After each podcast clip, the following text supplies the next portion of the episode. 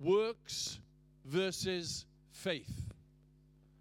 Paul talked about faith, James talked about works.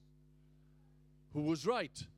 Is works bigger than faith, or is faith bigger than works? Or do they complement each other? And last week we found out they actually complement each other, they're there for each other. I want to ask a question in a moment, and I don't, I don't expect an answer. It's a rhetorical question. Don't shout out then. It's this Are we saved by faith? Don't try to work the answer out and shout it out. I will tell you in just a moment. Well, shall I give you the answer now and then explain the reason afterwards? Are we saved by faith? The answer is no. We're not. But some people say, What? Of course we're saved by faith. No, we're not. I'll tell you the answer in just a moment. You see, there's nothing that we have done to earn salvation. Our salvation through Christ at Calvary on the cross is nothing of our doing. Nothing. No one is good enough to get to heaven. No one can do any good thing to get to heaven. No one can live a good enough life. We are all sinners, the Bible says. And Paul said this in Romans 3, verse 10. As it is written, there is no one righteous, no, not one. Reading down to verse 12. There is no one who understands, there is no one who seeks God. All have turned away. They have all together become worthless. There is no one who does good, not even one, except Christ. He is the only one. This great gift of salvation is a free gift from God. Now, I'm going to read a verse which will answer my question. My question was Are we saved by faith? My answer to that was No, we're not. We're not saved by faith. And here's the reason why it's in this verse. See if you can spot it. Ephesians 2, verse 8 to 9. For it is by grace you have been saved through faith, and this is not of yourself, it is the gift of God, not by works, so that no one can boast. So, are we saved by faith? No. We are saved by grace through faith. You see, it's a little play on words. We are saved by grace through faith. It's not our faith that saves us, it's grace that saves us. This is what one great commentator said works play no part in securing our salvation. But afterwards, Christians will prove their faith by works. Paul shows himself at one with James. It's a free gift grace, salvation through our faith. I, um, I like looking at Bible commentators and what they say about the Bible as I'm doing my studies and research. I look at different commentators, and there's one which I, I like in particular. His name, you might not have heard of him, his name is David Guzik. He's a Bible commentator from America. And funnily enough, strangely, in the Bible, biblical commentary world, he is still alive. Most of them are dead. And this guy's still alive. He's, he's quite modern thinking. He's really good. We are not saved by our faith. This is what he said, how he described it. And as soon as I read, I thought, what a fantastic illustration. I wish I'd thought of it. This is what he said Think of water flowing through a hose pipe. The water is the important part, yeah? But it is delivered through the hose pipe. The hose does not quench your thirst the water does. The water is life giving, but the hose brings the water to the place where it needs to be. The hose pipe is our faith. The water is grace. It flows through our faith. Faith opens the door for grace. And it's grace that saves us through our faith. Easy, isn't it? Simple. So if anyone ever says to you, oh, yeah, we were saved by faith. No, we're not, say. We're saved by grace. Oh, grace. The grace of God. It's getting something that we don't deserve. That's what grace is. We don't deserve anything because we're sinners. We're on the road to hell. We're on the road to nowhere. Is that a song? We're on the road to nowhere. Something like that, I don't know. We're all on that road. But all of a sudden, this free gift of grace is there. And it's flowing from Calvary. At Calvary, when Jesus Christ died on that cross, a floodgate was opened.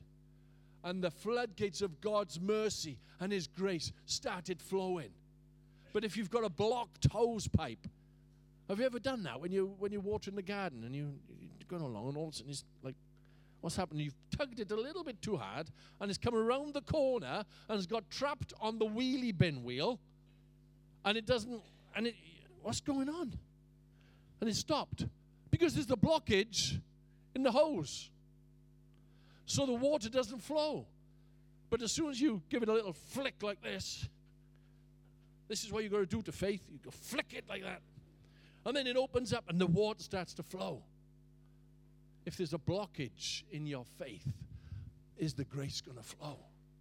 We have to open the doors, and that's our faith, to allow this grace to flow through. Do you know it takes the tiniest bit of faith? You might be sitting here saying, Well, I, I haven't got as much faith as you. You don't have to have much.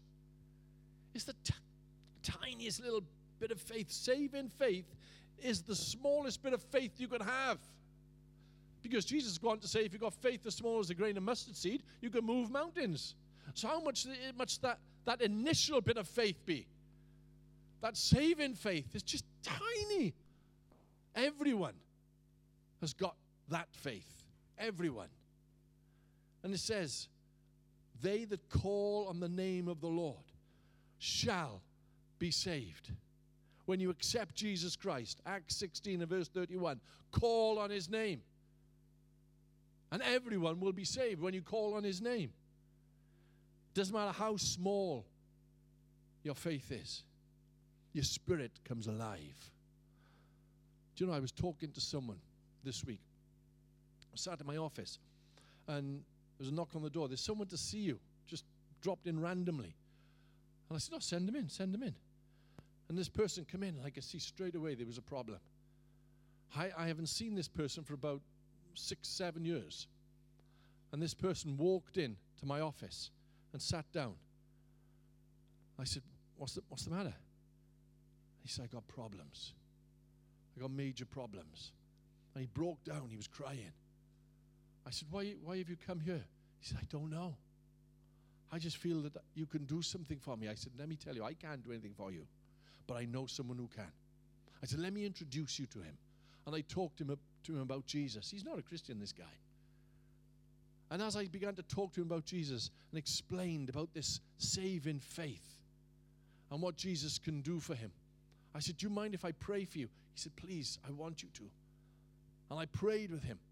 And all of a sudden, you could see this lifting off him. You know, he didn't, he didn't say, Oh, I want to become a Christian there and then, but he said, I can feel something. I prayed for peace in his life. And I said, Now, as I'm speaking to you about Jesus, I said, Just describe what's happening. I was really interested. I said, I'd love to be able to show you what I've got inside, but I can't. I, I said, Tell me what's happening. He said, There is something happening. He said, I can feel a difference. I said, Do you know what that is? It's your spirit going, taking a breath. Because you know what I've said so many times. When we start to speak about Jesus, it's like CPR for the Spirit. Because there is power in the gospel, it's the power of God to salvation to all who will believe. And as I was speaking to him about Jesus, I could just see something lifting in him. All of a sudden, I said, That's your spirit coming alive, listening, crying out. Grace is flowing so that your spirit can live. Because at the moment, your spirit, unless you know Jesus Christ as your Lord and Savior, your spirit is just laying dormant. This is why Jesus talked about being born again. He said, you, you, you need to be born again before you can come into the kingdom of God. Your spirit needs to be alive. And all around him, people's spirits were coming alive. And today, people's spirits are coming alive all because of Jesus when they know Jesus and they know this saving grace. And they begin to follow him. You see, we're not saved through anything else other than grace. It's God's grace. And it's our faith then that recognize him as, as Savior, recognize him as Lord, recognizes that a payment has been made for us. It's our faith that, that believes and, and believes that that message is true and genuine. But it's God, God's grace that saves. You might think this, this afternoon that I've done bad things, I'm not a good person. You know, this, this, this place is full of good people, and, you know, not me. You don't know what I've done, you don't know what I've been. That's not true, you see. Grace is bigger than that. No matter who you are, no matter what you've done, it doesn't matter what you carry or what scars you have. Grace is amazing. Grace forgives, grace loves. And it's through grace we are saved, not of works, nothing of ourselves, so that no one can say, Well, I've done, I did well here. I've, I've managed to get salvation through things that I've done. It doesn't work like that. A lot of people think it does.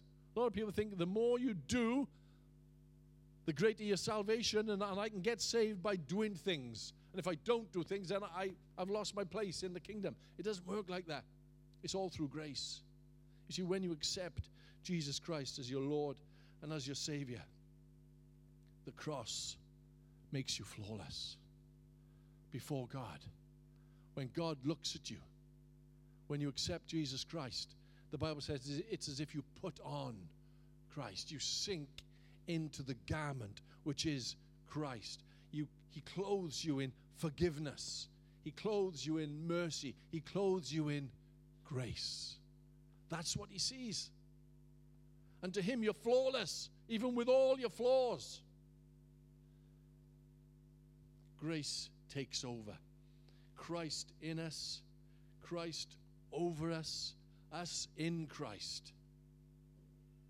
You see, just knowing about grace and just knowing about Christ is not good enough. You could be a person sitting here and you know the theory of it, you know the theology of it, you know how it's supposed to work, and you know that. You know, that's not good enough. James 2 and verse 19 says, Yeah, demons know that. The devil of hell knows that. They, they know about Jesus, they know about saving grace. They, they know about Christ, they know He exists, they know salvation exists, they know grace exists. But the difference is they don't believe in it, they don't accept it, they don't live in it, and they don't outwork it. Because I said last week, whatever happens inside you when that spirit comes alive through your faith by grace, it has to be an outworking. It has to come out. It will come out. And it comes out in the, in the form of, of doing good works and, and wanting to serve. It comes out like that. It oozes out. It cannot stay in us. This is where faith and works come together. We act and we outwork what is inside us. What is inside you has to come out. James said this, James 2, verse 4. Any more water there? Somebody give me some more water out there or, or anything? Yeah. I think, I think what happens is I sing so hard that my voice goes. I'm going to have to stop singing. It was all those happy birthdays. Oh, it was just a lemon drink. Thank you. It's all right. It's pure lemon. It's perfect. Lord, oh, it's better. James 2, verse 4. Down to verse 5 or 6, I think it is. What good is it, dear brothers and sisters, if you say you have faith and don't show it by your actions? Can that kind of faith save anyone? So you see, faith by itself isn't enough unless it produces good deeds. It is dead and useless. What is inside you, if that faith is real, by grace inside you, it has to produce something. It will produce something. So, what about works then? What about works after faith? We heard about works before faith. They count for nothing. They count. They don't go towards salvation. They nothing. They're not going to get you into heaven. We know it's only grace that does that. But what about good works afterwards? Because we're told to do good works, aren't we? We're told to serve, aren't we? Why? What about them? Do our works and our service count for anything then? So, do we work? The, the Bible says that we work for rewards. Is it for ourselves? The works that we do afterwards, these good works, is it for ourselves to stack up rewards for ourselves? Well, this is what 1 Corinthians 3 and verse 8 says The one who plants and the one who waters work together with the same purpose, and both will be rewarded for their own hard work. Hmm.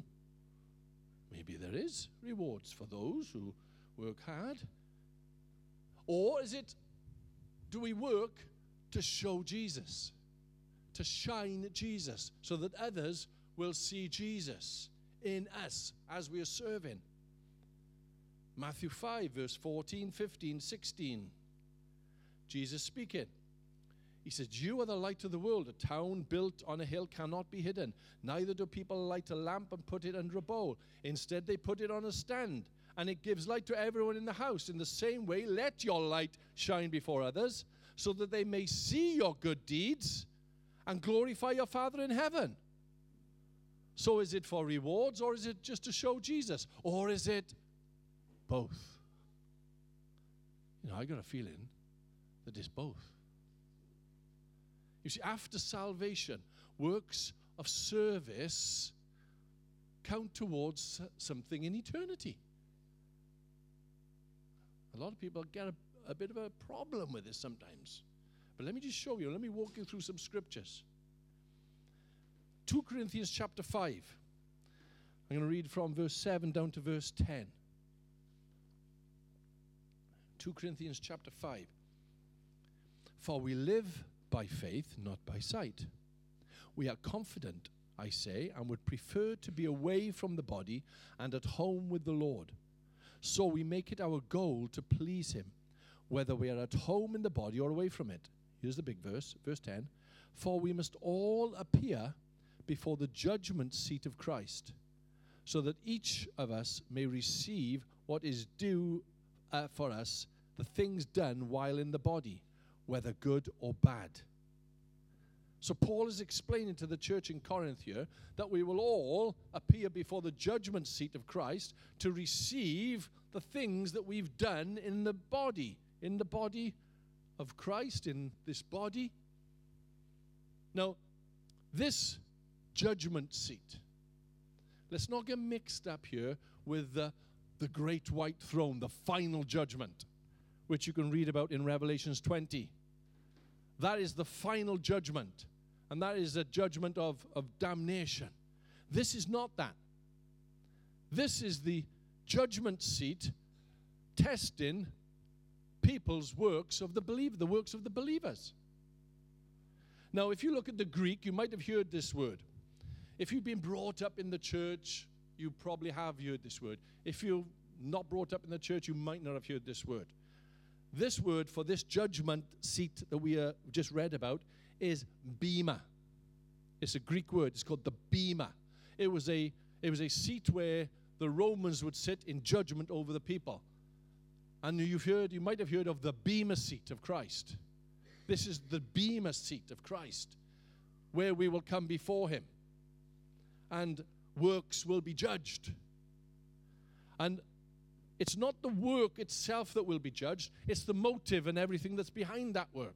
Because we can do great stuff with the wrong attitude.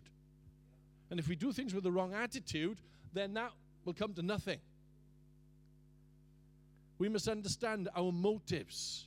We can't, it's everything is, is, is with the right attitude. When we pray, James says, make sure you come with the right attitude when you pray. In our worship, make sure we come with the right attitude.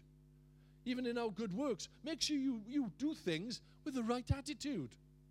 When you give financially, make sure you give with the right attitude. It's all about a heart condition.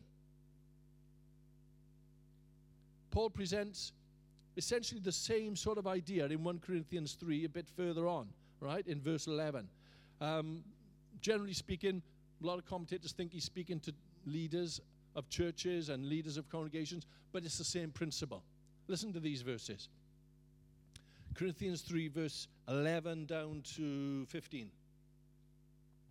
You know, if you know your Bible, you know these verses. For no one can lay any foundation other than that one is already laid, which is Jesus Christ. If anyone builds on this foundation using gold, silver, costly stones, wood, hay, or straw, their work will be shown for what it is because the day will bring it to light.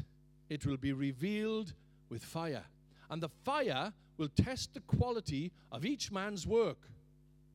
If what has been built survives, the builder will receive a reward. If it is burnt up, the builder will suffer loss, but yet will be saved, even though only as one escaping through the flames. So, in other words, the Bema seat will test everyone's motives and what they've done. And if it's burnt up, it will not exist. But you, you, will, you will be saved. You're there.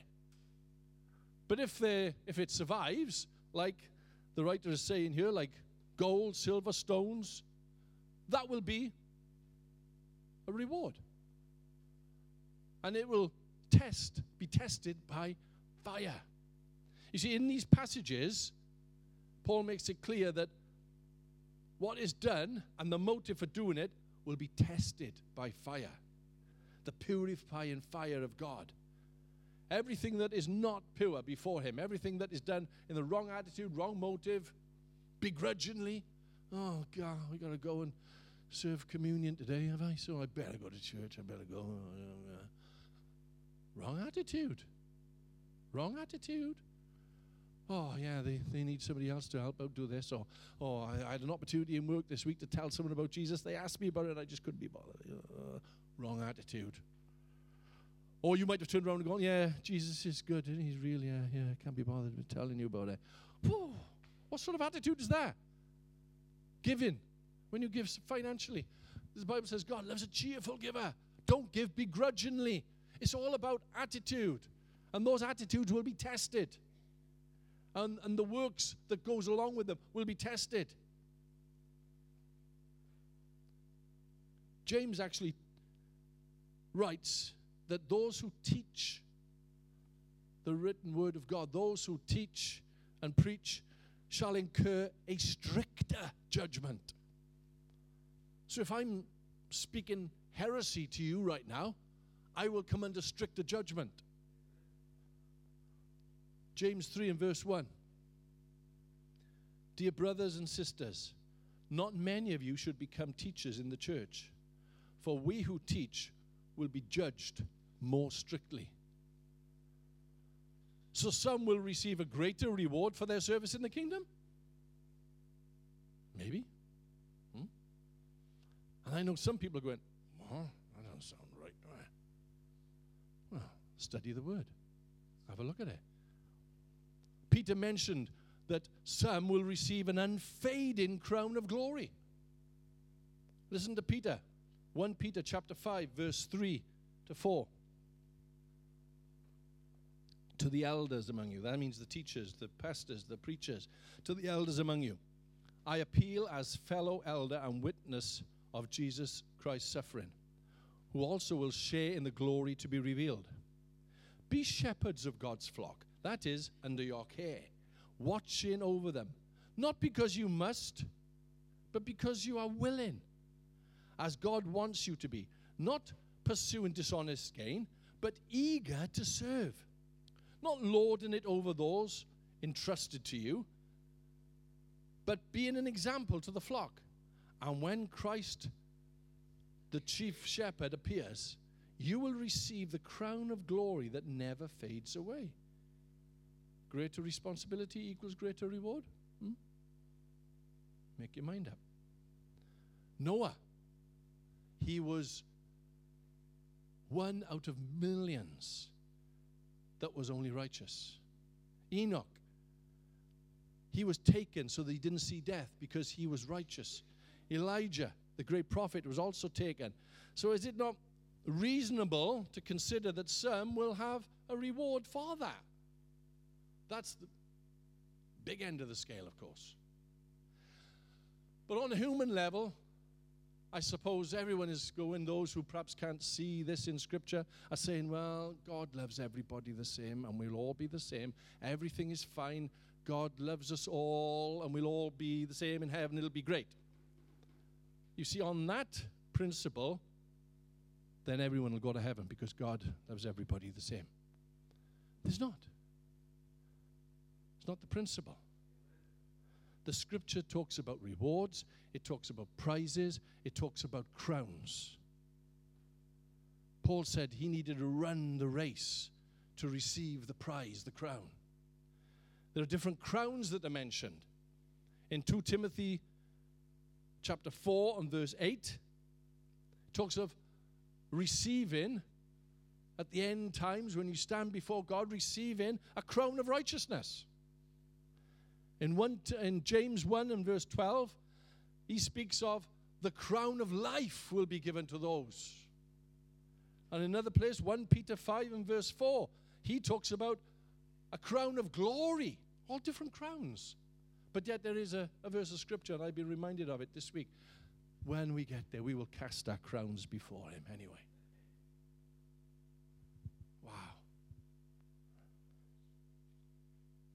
I'm not absolutely certain what these crowns equate to.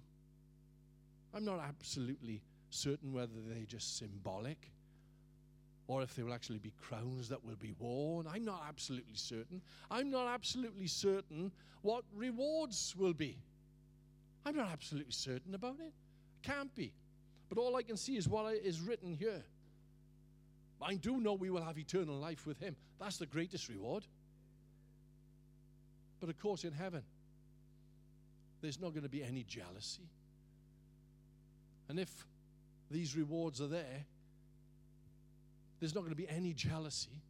There's not going to be any any covetousness. Oh, you've got a bigger mansion than me. You've got a pool in the back garden. I've only got a, you know, I haven't even got a pool. What's going on? It's not going to be like that. Nothing's like that. Oh yeah, you're on um, you're on Gold Street. Yeah, well, I'm on Bronze Street. You know, I don't think it's going to be like that. It's not like that. What these rewards and crowns will be, I don't know. I can't say I know, I don't. I'm just reading what the scripture says.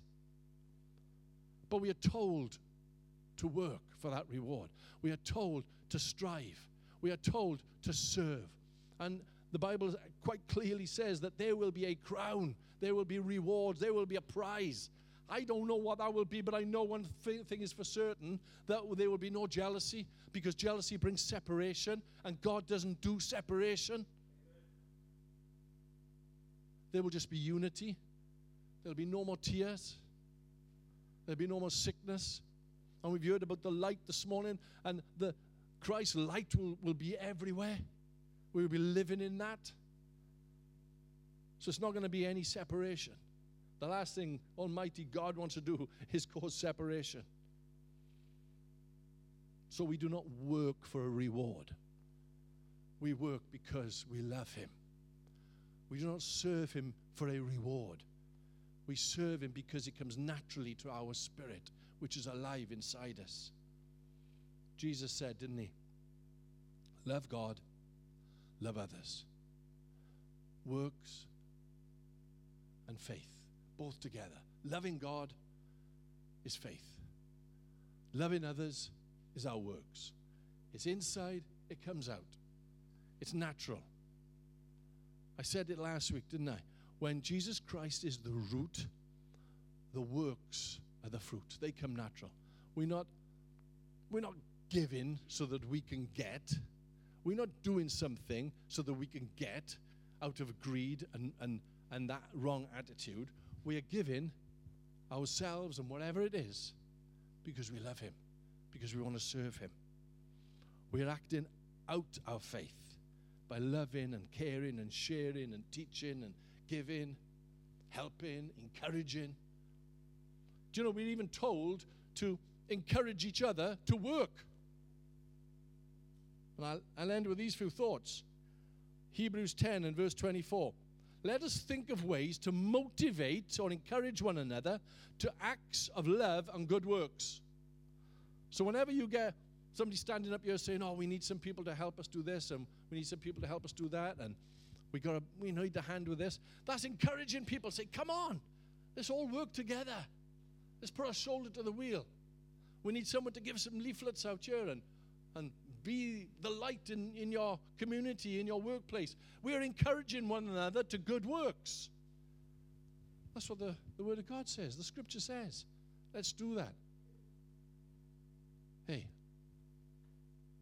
and maybe when we get to heaven, these things won't be just burnt up, they'll be tested by fire and they will stand because we do things with the right attitude, with the right motive. Why? Because we love Jesus.